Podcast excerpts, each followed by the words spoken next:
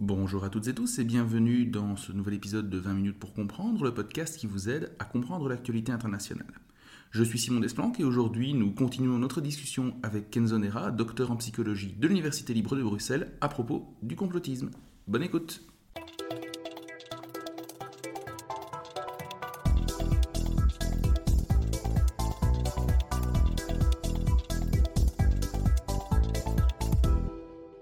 Mais donc maintenant qu'on a peu passé en revue l'objet euh, très complexe qu'est le complotisme et que sont les théories du complot, on va passer en revue d'abord les facteurs psychologiques au niveau individuel qui donc peuvent motiver la croyance aux théories du complot. Il ne s'agit pas de dire ici que ça explique tout, que d'office c'est la seule chose qui importe, c'est pourquoi on croit, mais quand même ces biais jouent un rôle.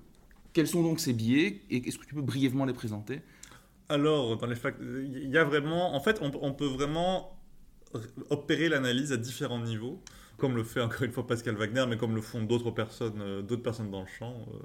On peut, on peut vraiment partir de l'échelle individuelle avec par exemple les biais, les, certains biais de raisonnement, certaines, certains même, euh, certains même euh, pathologies, euh, certains, certains troubles psychologiques, on va dire.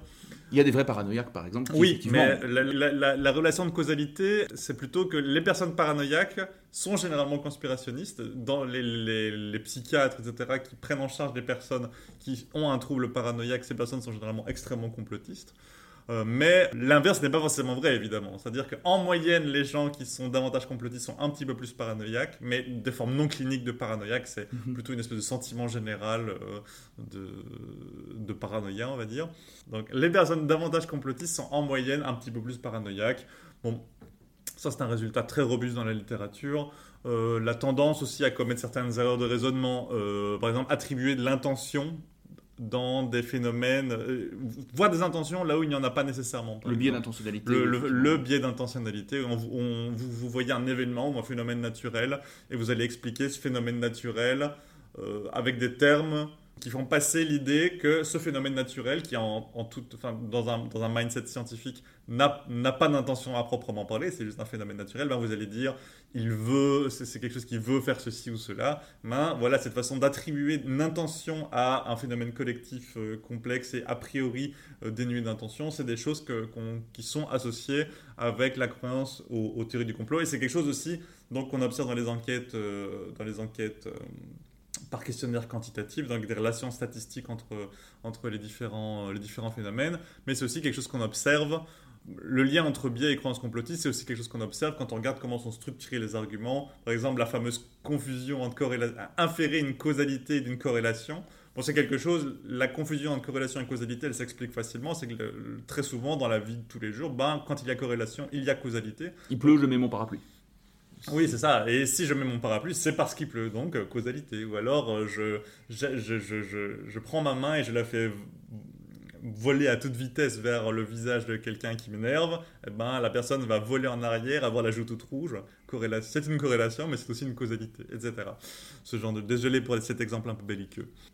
Euh, c'est quelque chose qu'on observe aussi euh, lorsqu'on observe un petit peu la manière dont les argumentaires complotistes se construisent, c'est qu'il y a souvent justement cette mise en lien, c'est quelque chose qui a, été pas mal discuté d'ailleurs euh, par, les, auteurs intéressés par ces questions, on met en lien des choses qui, si, l'hypothèse de complot n'est pas là, ces choses n'ont aucun rapport les unes avec les autres, c'est juste qu'on va les mettre en rapport et dire, ok, il y a ça et ça qui s'est passé en même temps, ce n'est pas une coïncidence, ou alors je sais pas le fait que pour reprendre un exemple, c'était, c'était quoi encore les, les, attentats de Charlie Hebdo? Est-ce que c'était les rétroviseurs des voitures?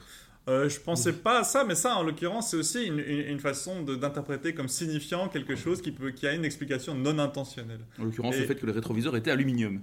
Oui, c'est ça, et que donc en fonction de, en fonction de, de, la lumière, de la lumière qui est projetée dessus, ben, la couleur peut paraître différente.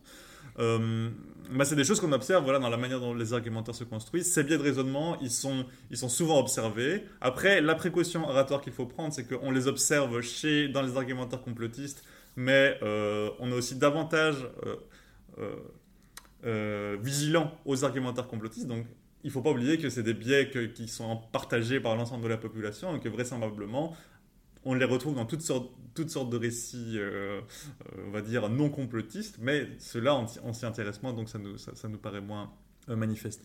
C'est d'ailleurs pour ça qu'au niveau de la sphère zététique, donc les, ces, ces, personnes qui sur Internet à partir de 2015-2016 ont commencé à se mobiliser pour la lutte contre les théories du complot, aujourd'hui l'idée de déceler simplement les biais dans les raisonnements a été largement abandonnée et critiquée par, par eux-mêmes en fait, en disant c'est une impasse parce que comme tu viens de le rappeler, ces biais, intentionnalité, biais de confirmation, arguments d'autorité, on les retrouve partout.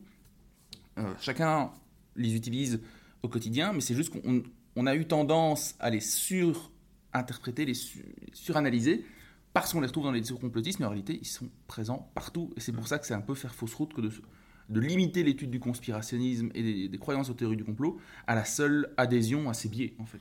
Oui, mais c'est-à-dire que... D'ailleurs, enfin, là, on parle de biais, mais euh, si on veut être euh, vraiment raccord avec euh, la littérature contemporaine. Plutôt que biais, on pourrait parler de euh, d'heuristiques de raisonnement, des raccourcis de pensée en fait, et qui dans, dans énormément de situations fonctionnent très bien. C'est juste que dans certaines, dans d'autres, dans d'autres contextes, ces raccourcis de raisonnement ne fonctionnent pas bien. Donc s'attaquer aux biais systématiquement, ça peut être une impasse dans le sens où ben, les biais ne sont pas des biais dans toutes les circonstances et que ça peut aussi amener justement à appliquer cette chasse au biais dans des, contextes qui ne sont pas forcément, euh, qui, ne sont pas forcément pertinents.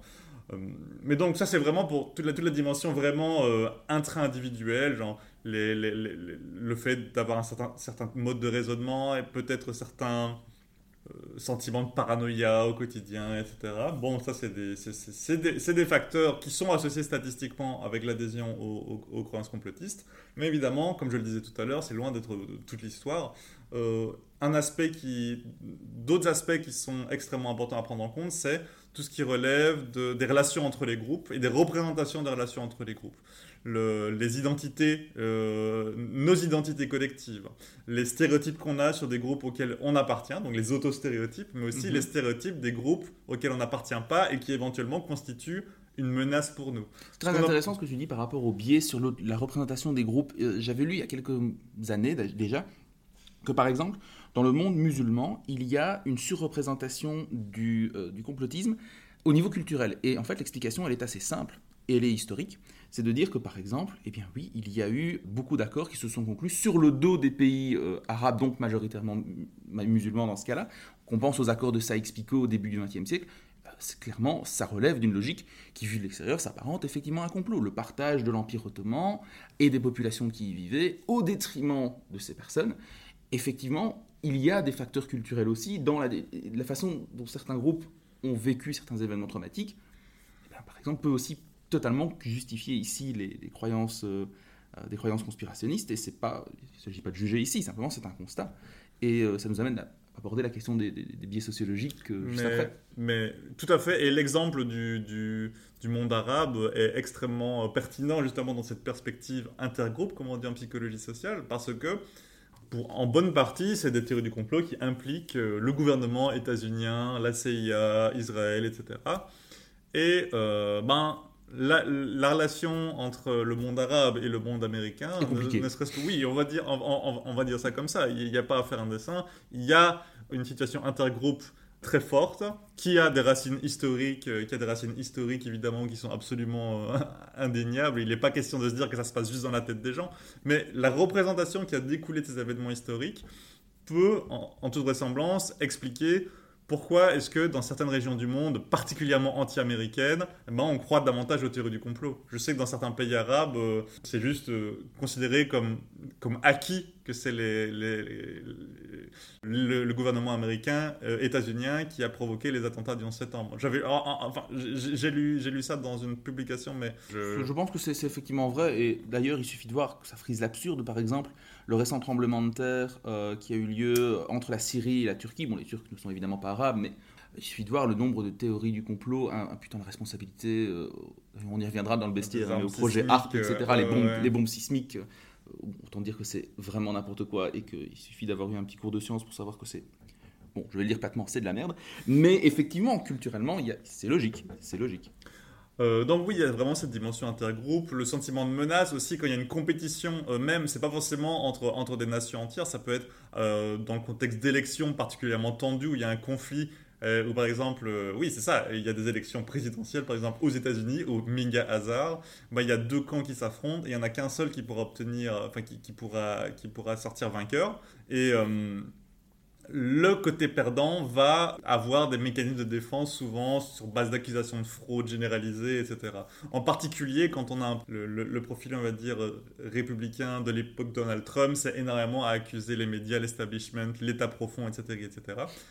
On voit que justement, et là c'est intéressant parce que peut-être qu'il y a des aspects aussi euh, individuels dans la psychologie de Donald Trump qui en termes de narcissisme, le narcissisme aussi, j'en ai pas parlé juste avant, mais euh, c'est assez intéressant. Le complotisme-narcissisme, c'est une association qu'on retrouve aussi assez souvent. Ah, ça c'est intéressant. Alors pour terminer justement, parce qu'en en fait on se rend compte qu'on glisse rapidement de l'individuel vers le niveau méso, voire carrément macro au niveau sociologique, mais pour terminer cette question-là, euh, la question justement individuelle, est-ce que ces gens sont fous?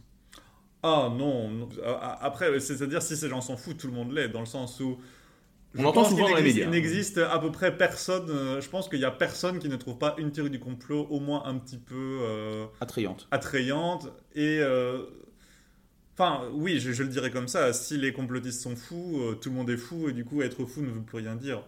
Et donc, à une échelle encore plus large, on trouve toute la question, justement, macro, sociopolitique, où là, on va s'interroger justement sur l'impact des inégalités, euh, souvent bien réelles, ou de la, ou la précarité socio-économique de certains groupes, qui, elle aussi, est associée statistiquement à davantage de croyances complotistes. Une société plus inégalitaire, et ça c'est un message extrêmement important, je pense, à faire passer, c'est qu'une société inégalitaire, c'est une société où les gens croient davantage, euh, croient davantage aux théories du complot en moyenne.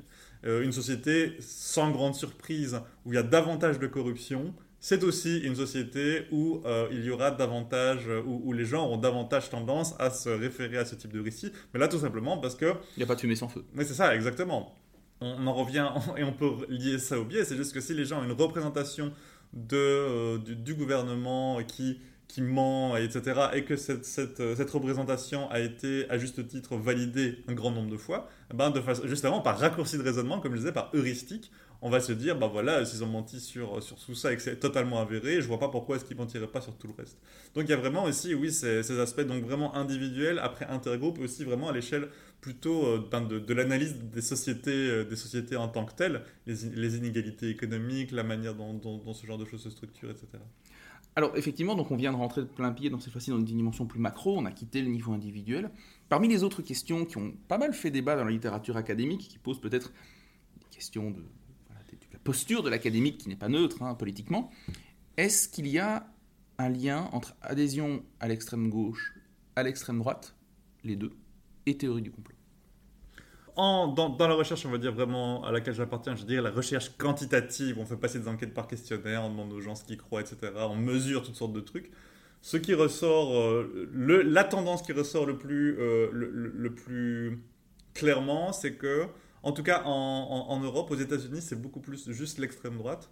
Mhm. Mais en Europe, il y a vraiment cette, euh, cette relation. Si on prend l'orientation politique comme continuum entre gauche et droite, en fait, la relation avec le complotisme, c'est un U asymétrique, dans le sens où il y a davantage de complotisme extrêmes qu'au centre, mais il y a davantage de complotisme à l'extrême droite qu'à l'extrême gauche. C'est-à-dire qu'il y a plus de complotisme aux extrêmes, mais encore plus à l'extrême droite.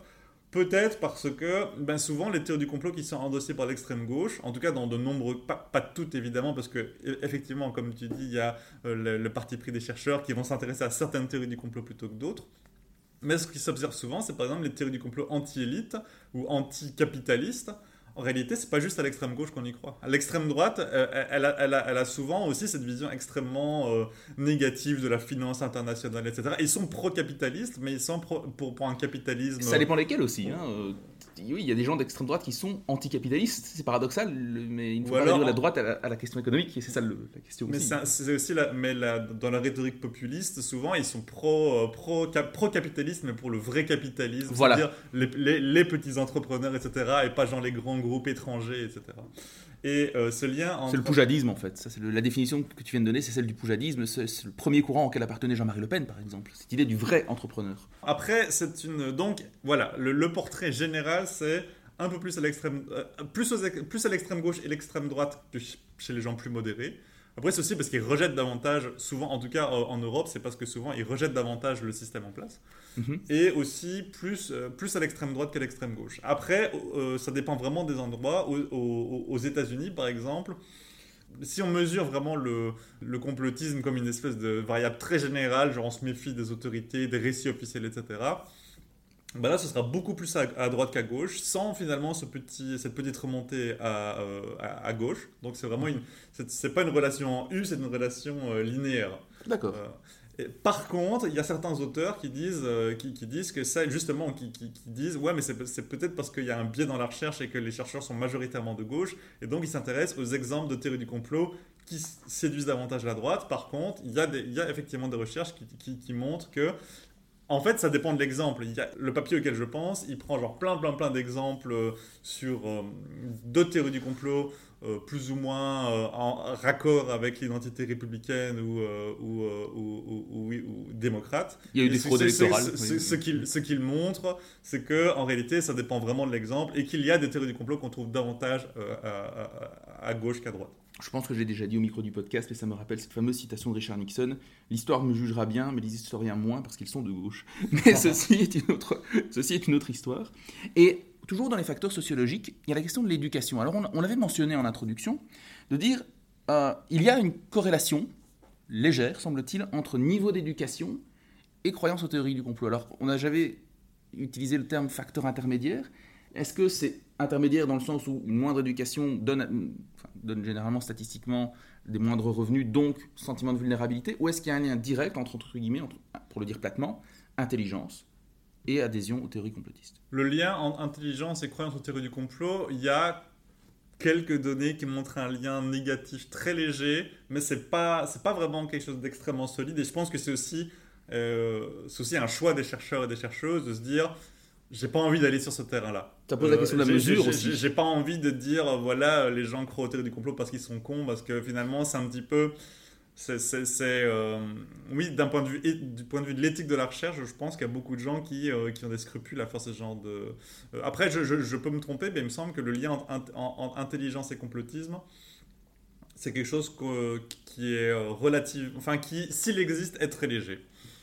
Euh, par contre, ce qui, est, ce qui est le lien entre vulnérabilité économique et complotisme, dans énormément de contextes, il est vraiment très fort. Et moi, après, évidemment, c'est aussi mon parti pris, parce que justement, je suis de gauche et tout ça, c'est que quand je vois le lien entre niveau d'éducation et complotisme, moi, je vois plutôt ça comme, euh, euh, comme voilà, c'est exactement comme tu disais. Genre, le niveau d'éducation, c'est un proxy finalement de la situation économique dans laquelle tu, te retrouves, tu es. Et euh, la situation économique dans laquelle tu es, elle est liée au fait d'adhérer plus ou moins au théorie du complot. Les gens qui, ont, qui, qui, sont particulièrement prospères, ils croient moins. Parce qu'on peut aussi tourner comme ça, en disant les gens pauvres, ils croient plus. Moi, ce qu'on peut éventuellement dire, c'est que c'est les gens riches qui croient moins, parce que eux, ils ont intérêt quelque part à justifier le système dans lequel ils vivent. Mm. Très bien. Eh bien, merci beaucoup. Je propose donc qu'on termine cette, euh, cette longue discussion par une petite balade dans le monde merveilleux du bestiaire complotiste. On connaît toutes et tous des théories du complot. Euh, mais est-ce qu'on peut dire donc qu'il y en a qui sont devenus plus populaires, qui ont décliné? Est-ce qu'on peut, entre guillemets, faire une histoire du complotisme à grands traits?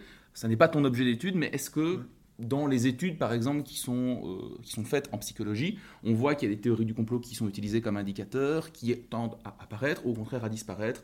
En gros, qu'est-ce que vous, vous étudiez comme théorie du complot quand vous faites des papiers scientifique sur le sujet. Ah, mais en fait, il y a vraiment deux façons de faire. Soit on utilise vraiment des mesures, des mesures très génériques dont on se dit, étant donné que croire à une théorie du complot, ça, ça, ça, ça c'est un excellent prédicteur du fait de croire à plein d'autres théories du complot, on va souvent prendre une mesure très générale, justement une mesure de complotisme, entre guillemets, qu'on pourra ou pas interpréter comme une disposition. Soit on l'interprète comme, voilà, c'est une espèce de disposition à croire, soit donc avec vraiment cette, cette idée euh, de presque de trait de personnalité, bon, c'est un petit peu périlleux, mais on peut aussi tout simplement l'interpréter, voilà, c'est une façon de mesurer la croyance en plein de théories du complot. ça, ça, permet d'être moins, euh, de, faire des inférences moins fortes. Bref.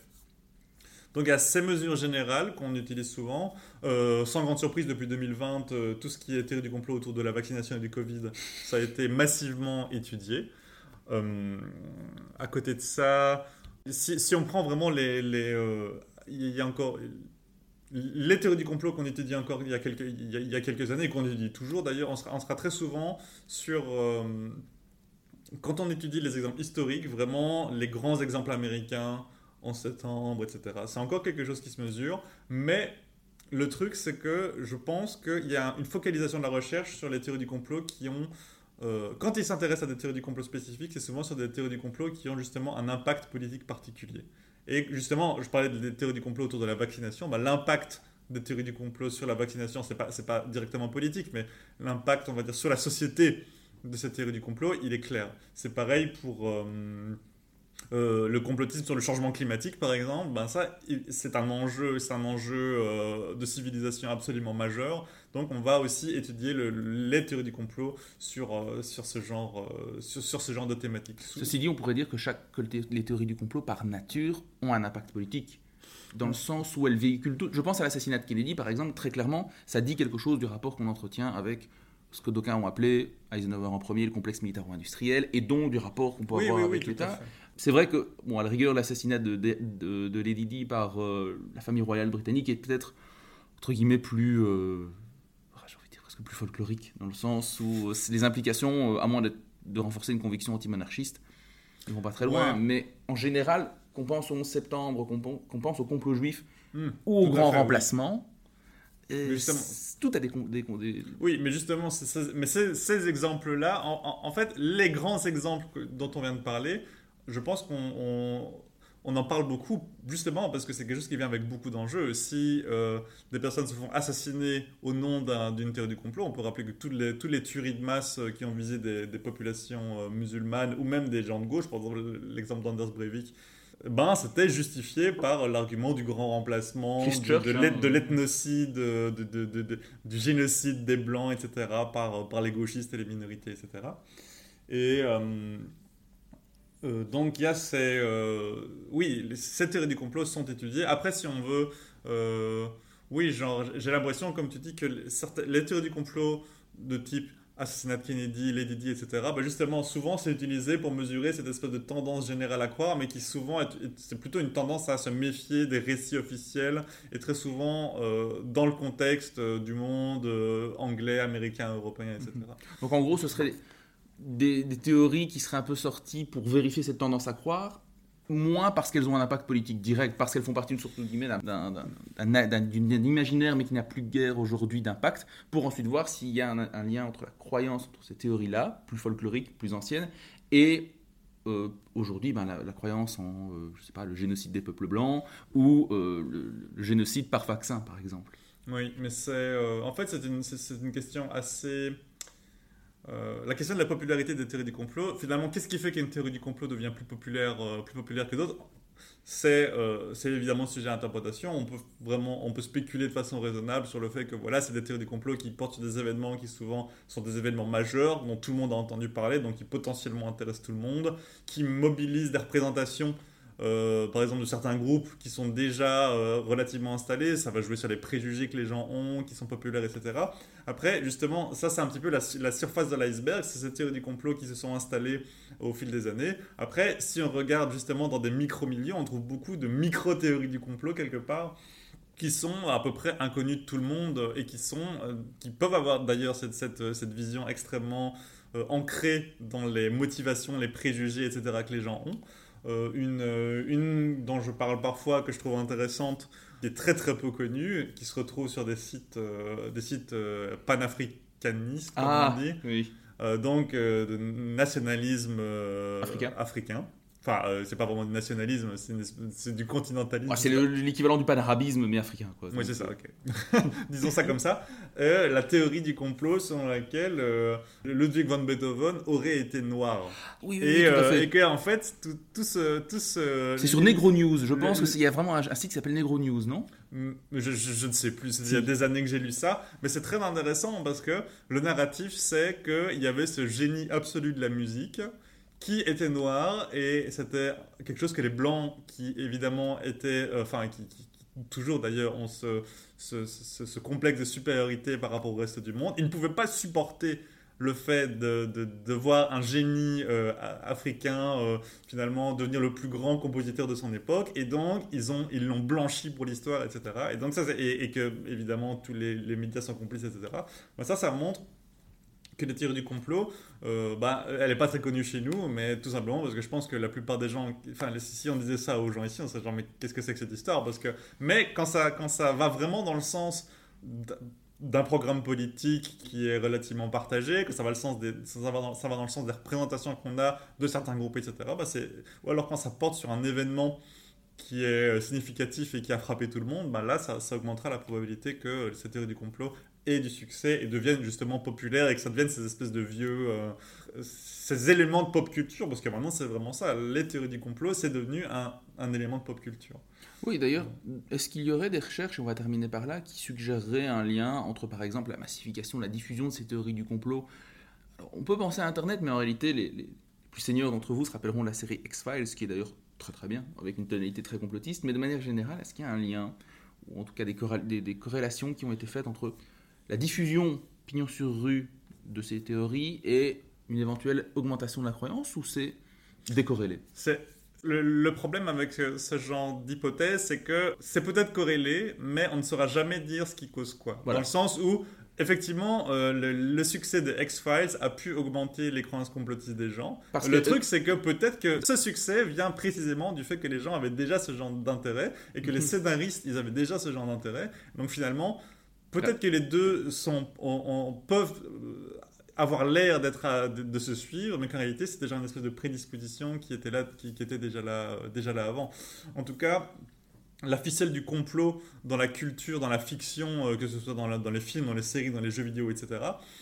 Ben, la ficelle du complot, la ficelle du contrôle absolu du gouvernement, etc. C'est quelque chose qui existe depuis, euh, en fait, extrêmement longtemps. J'ai l'impression que depuis, depuis les, les, fictions à la 1984, etc., dans les années, dans les années 40, c'était déjà quelque chose euh, l'idée d'un gouvernement qui, qui, qui, exerce un pouvoir à peu près total sur la population et qui leur fait croire toutes sortes de mensonges et que finalement tout l'objet de, de, la quête des personnages mis en scène, ça va être de dévoiler les mensonges et de faire éclater la vérité, etc. c'est ça, c'est des choses qu'on observe dans la culture depuis extrêmement longtemps et euh, qui sont euh, qui peut-être nourrissent le complotisme mais c'est très difficile de savoir si c'est euh, l'attrait naturel qu'on peut avoir justement pour les, récits intentionnels les, les, récits un peu manichéens qui mettent en scène un groupe de méchants un groupe de gentils avec une morale etc qui sera à la fin.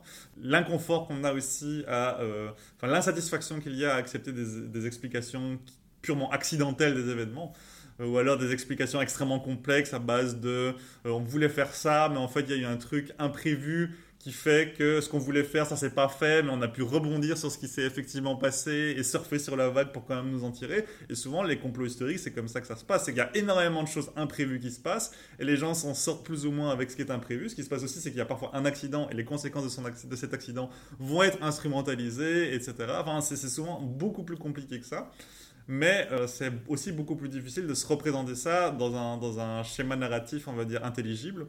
Ce qui fait que la ficelle du, du, complot un petit peu caricatural, c'est quelque chose qu'on retrouve dans à peu près euh, toutes les fictions à suspense euh, qu'on puisse trouver.